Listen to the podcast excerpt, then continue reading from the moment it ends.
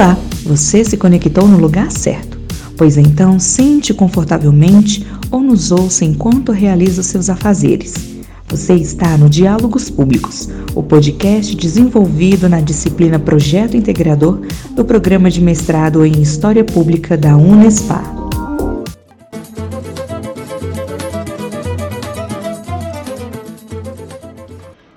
Olá a todos e a todas. Bem-vindos a este episódio de continuação da entrevista com o professor César Genor, o CA do Fronteiras no Tempo. Ele é vinculado também à Universidade do Centro-Oeste, à Unicentro, de campus de Guarapuava. Professor, seja muito bem-vindo.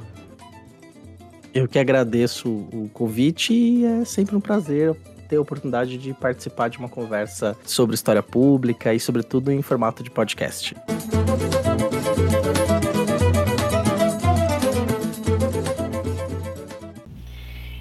Continuidade, né, é, nesse bloco nós abordaremos uma perspectiva um pouco diferente.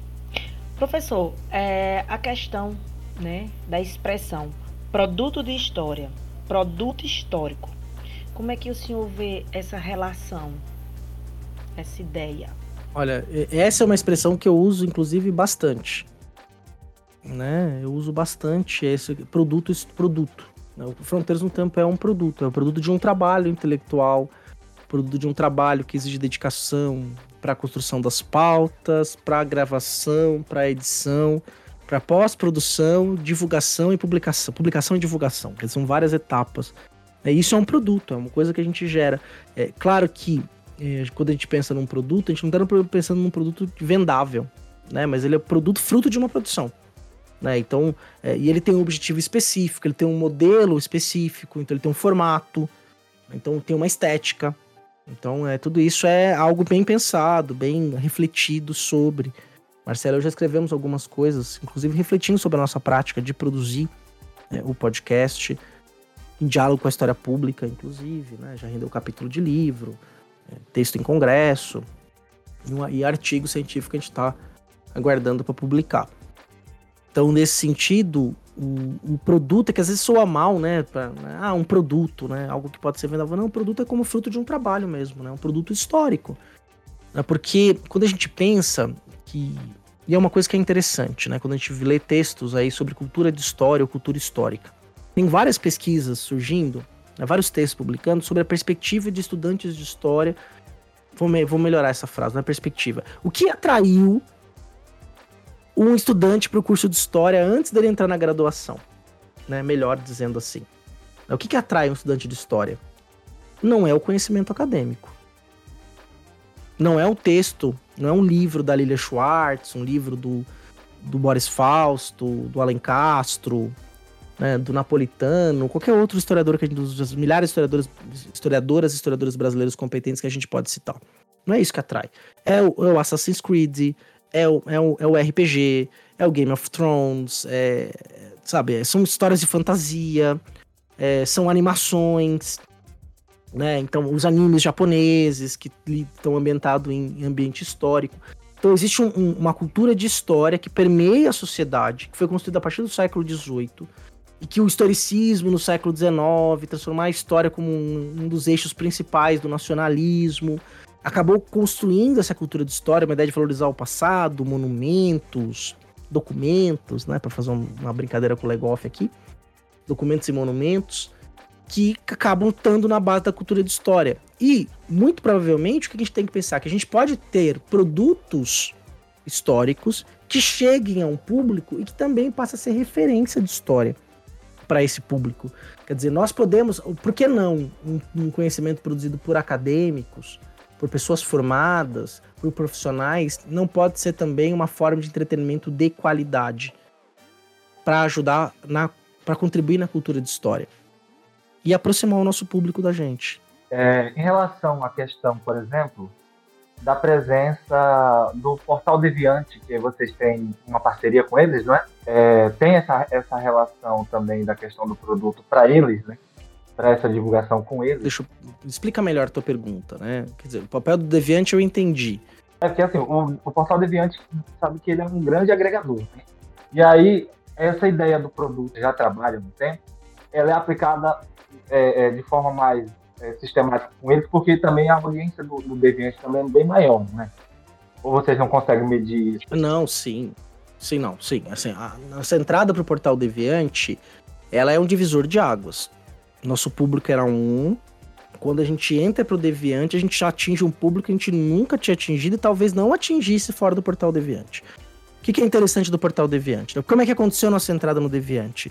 É, eu entrei para a equipe de história do SciCast em 2016, né? É, e aí foi interessante porque eu, muitos, porque nós somos 80 pessoas na equipe do Deviante, todo mundo voluntário, tem quatro gestores do portal, é, e o restante é todo mundo é voluntário. Então você tem, é, por exemplo, é, figuras como o Sérgio Sacani, que agora tá no Flow Podcast, fez parte da equipe do Deviante, que tá, ele tá mais em evidência. Você tem pesquisadores do Tubo Tantan, inclusive tem uma delas, a Thaís, que tem um podcast sobre novela, que tá fazendo lá o pós-doc dela em Boston, nos Estados Unidos. Você tem médicos, engenheiros, advogados. Agora tem uma equipe de advogados muito boas, professores universitários, de federais, inclusive. Então, então é um projeto enorme. Então tem gente que tá na França, gente que tá na Austrália, no Canadá, um monte de gente aqui no Brasil. Tem um interesse em comum que é fazer divulgação científica de qualidade. E a divulgação científica em todas as áreas. Né? E aí eles nos convidaram, né? Sabendo, vendo o, o que a gente produzia, o Fronteiras um Tempo, eles nos convidaram para fazer parte do Deviante, fazer parte da família Deviante. E estar no Deviante para nós foi algo fundamental para a gente ter visibilidade maior. A gente tem mais ou menos 10% do público do SciCast, né? Então, hoje eu faço parte da equipe de ciências sociais. Eu tô sem gravar faz um tempo por conta de questões pessoais mesmo, familiares. Eu não consigo gravar mais à noite, eu só consigo gravar durante o dia. E por conta dessa equipe ser multifacetada, cada um tá num canto, eles só conseguem gravar a partir das nove e meia da noite. Mas a gente contribui revisando pauta, escrevendo algumas pautas para episódio, gravando o Spin de Notícia, que é o podcast diário do Portal Deviante. Então, para nós, é, e é isso que é interessante, assim, porque, o, o, resumindo, o produto que a gente faz, ele atende o que o, Portal Deviante quer, que é a divulgação científica de qualidade. É, ou vulgarização científica, ou letramento científico de qualidade, que é o que gira ali em torno. Claro que o Portal Deviante tem, tem entretenimento, tem podcast de game, de humor, né? Tem várias outras coisas ali, mas o, o carro-chefe mesmo é o SciCast e a divulgação científica, né? Então, a gente tem ali, por exemplo, o SciKids, o nosso SciKids é apadrinhado pelo Marcelo Taz, por exemplo, né? Uma iniciativa que o Marcelo Taz ouviu primeiro, adorou, mandou áudio pra gente. Então, assim, tem umas coisas pro eterno professor Tibúrcio, né? Coisas interessantes ali. O Bickman já, o ator que fez o Bickman participou do SciCast já, na tradução bilíngue e tal. Então, é, fico muito feliz, assim, de fazer parte, conhecer gente tão inteligente, assim, como tem no Portal do Deviante, todas as idades, de várias, com várias experiências, é um, é um, lugar, é um lugar muito legal de estar. A Torre Deviante, como a gente brinca internamente. Muito legal, professor, parece que é um trabalho feito por muitas mãos, né? Mudando um pouco de assunto agora, a gente queria falar um pouco sobre a pandemia, você disse que a gente ia falar sobre isso, é, assim como diversos meios de comunicação e do conhecimento, os conteúdos de história durante a pandemia proporcionaram grande interação com o público-alvo e também com materiais digitais. Você poderia falar um pouco sobre como foi a pandemia para Fronteiras no Tempo? Enfrentou alguma dificuldade? Se teve algum aumento de acesso? Como foi? Olha, é, em termos de, de acesso, vamos começar por aí, pelo final da pergunta manteve-se mais ou menos na estabilidade. Em termos de produção, não houve muita alteração no que a gente já fazia. Né? A gente grava de casa, então era só organizar melhor a rotina, claro que com as crianças em casa, todo mundo de casa, tinha que organizar melhor a rotina pra gente conseguir produzir. Uma coisa que foi uma dificuldade, não só nossa, mas de outros podcasts, por exemplo, que o financiamento coletivo na pandemia e pós-pandemia começou a cair. Então foi diminuindo o número de apoiadores, não só do nosso, isso não é só um fenômeno que aconteceu no Fronteiras no Tempo, aconteceu em vários outros podcasts. Muito provavelmente por conta da situação econômica que o país passou a enfrentar. Então a pessoa, sei lá, apoiar um podcast é algo que ela faz se tá sobrando. Se não tá sobrando, ela para de apoiar o podcast e vai gastar o dinheiro para fazer outras coisas. Então, assim, em termos de produção, a gente não teve uma mudança muito significativa. A gente fez algumas lives no YouTube, no Instagram, com um público bacana. É, teve aquele momento de 2020 que as pessoas estavam mais animadas de interagir, de escrever, e depois isso foi voltando uma normalidade.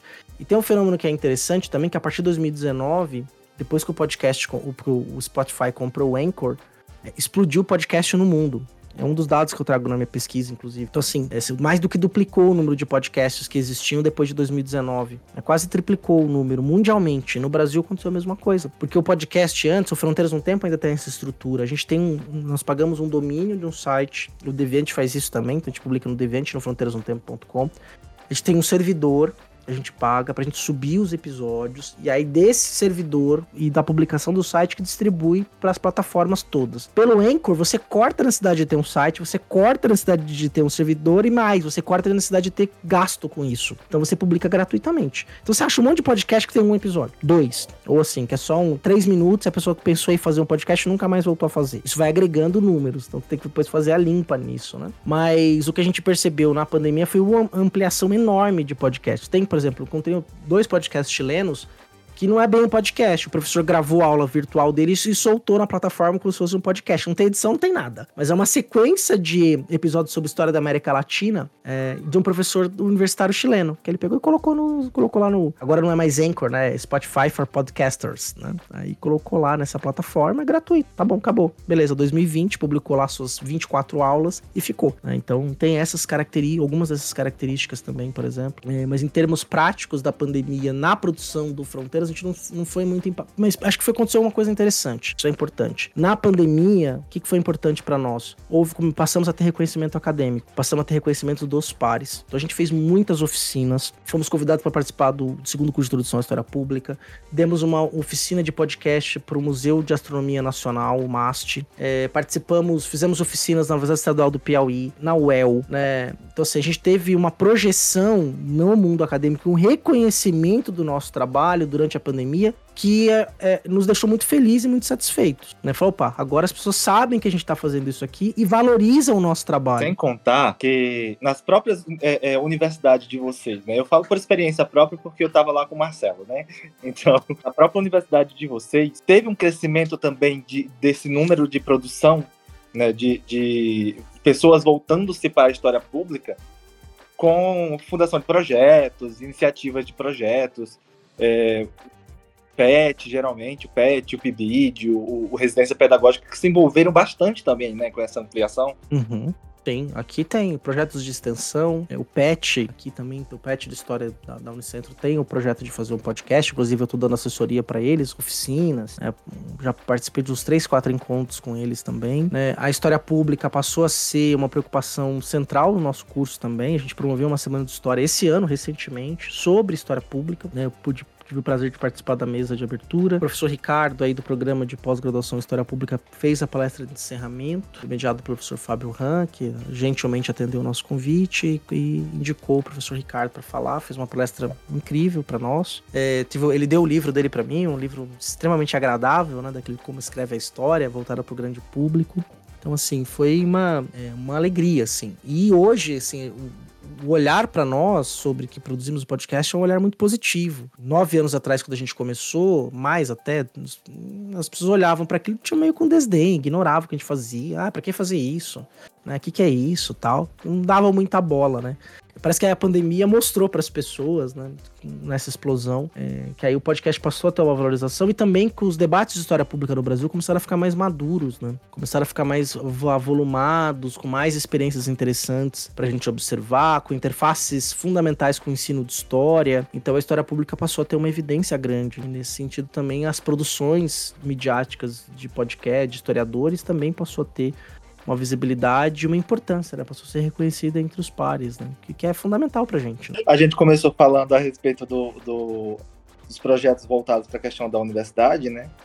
É, eu coloquei aqui na, na, na, na pauta falar a respeito também de projetos não univers, no âmbito da universidade, né? projetos de história pública, de divulgação de história, por não historiadores é, e também por é, movimentos culturais, regionais, é, exemplo, o âmbito também da divulgação da história é, um, da Sova, né, que é uma associação da, da vaquejada lá da Paraíba, do, que tem também um âmbito nacional que divulga um pouco sobre a questão regional deles, né, do, da, da prática cultural e esportiva deles para o grande público e tenta se relacionar com o seu próprio público, né? É, como você enxerga né, essa questão dessa divulgação ela é positiva, é, sem a mediação da faculdade? A, a, primeira questão que é importante é que nós não somos donos da história. Né? O historiador e a historiadora não são donos da história. Né? A história pertence à coletividade, é, do, é nossa história. Ela é coletiva. quando a gente tem iniciativas da sociedade civil organizada que vai buscar na memória, né, no passado, para contar suas trajetórias, exaltar determinados elementos da cultura, é extremamente positivo. Mas, mas o que, que também é interessante, né? É que a gente se aproxime desse, desses grupos e mostre como que nós podemos fazer parte deles, desse grupo também, fazer história pública com eles, que é outra faceta da história pública, né?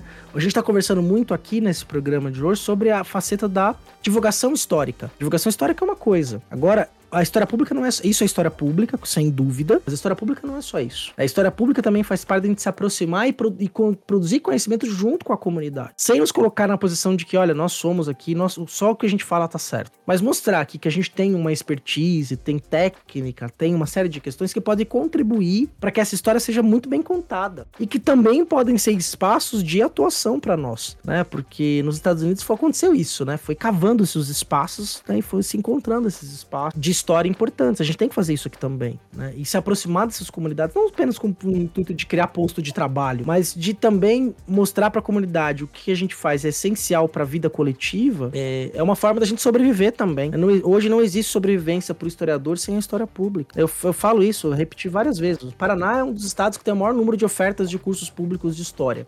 Na Unicentro tem. Se contar, se compensar nas federais, na Unila, na, na UFPR, já são dois cursos, você conta manhã e noite aí, você dobra o número. Você pega as universidades estaduais do Paraná, todas elas têm no mínimo um curso. Aqui na Unicentro nós temos três cursos de história. O do campus de extensão de Coronel Vivida, o campus de Irati e o campus de Guarapuava. A Unioeste tem um, a UEL tem um, a UEM tem um, a Unespar tem um.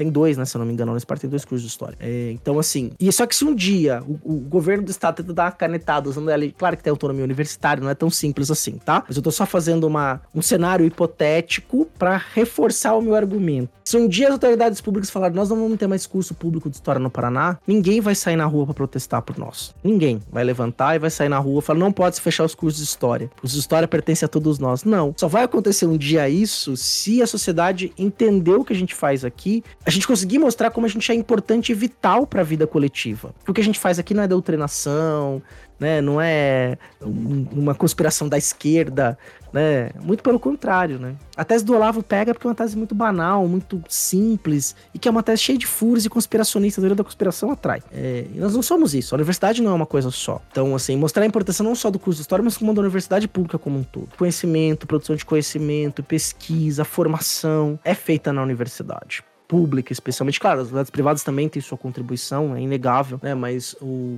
quando a gente fala de pesquisa, pesquisa científica e acadêmica, é a universidade pública que faz, em volume, em qualidade, é né? que nós somos essenciais para a vida em sociedade que a gente quer ter, se a gente quer ter uma sociedade melhor e uma história, uma sociedade sem passado anda no escuro, né?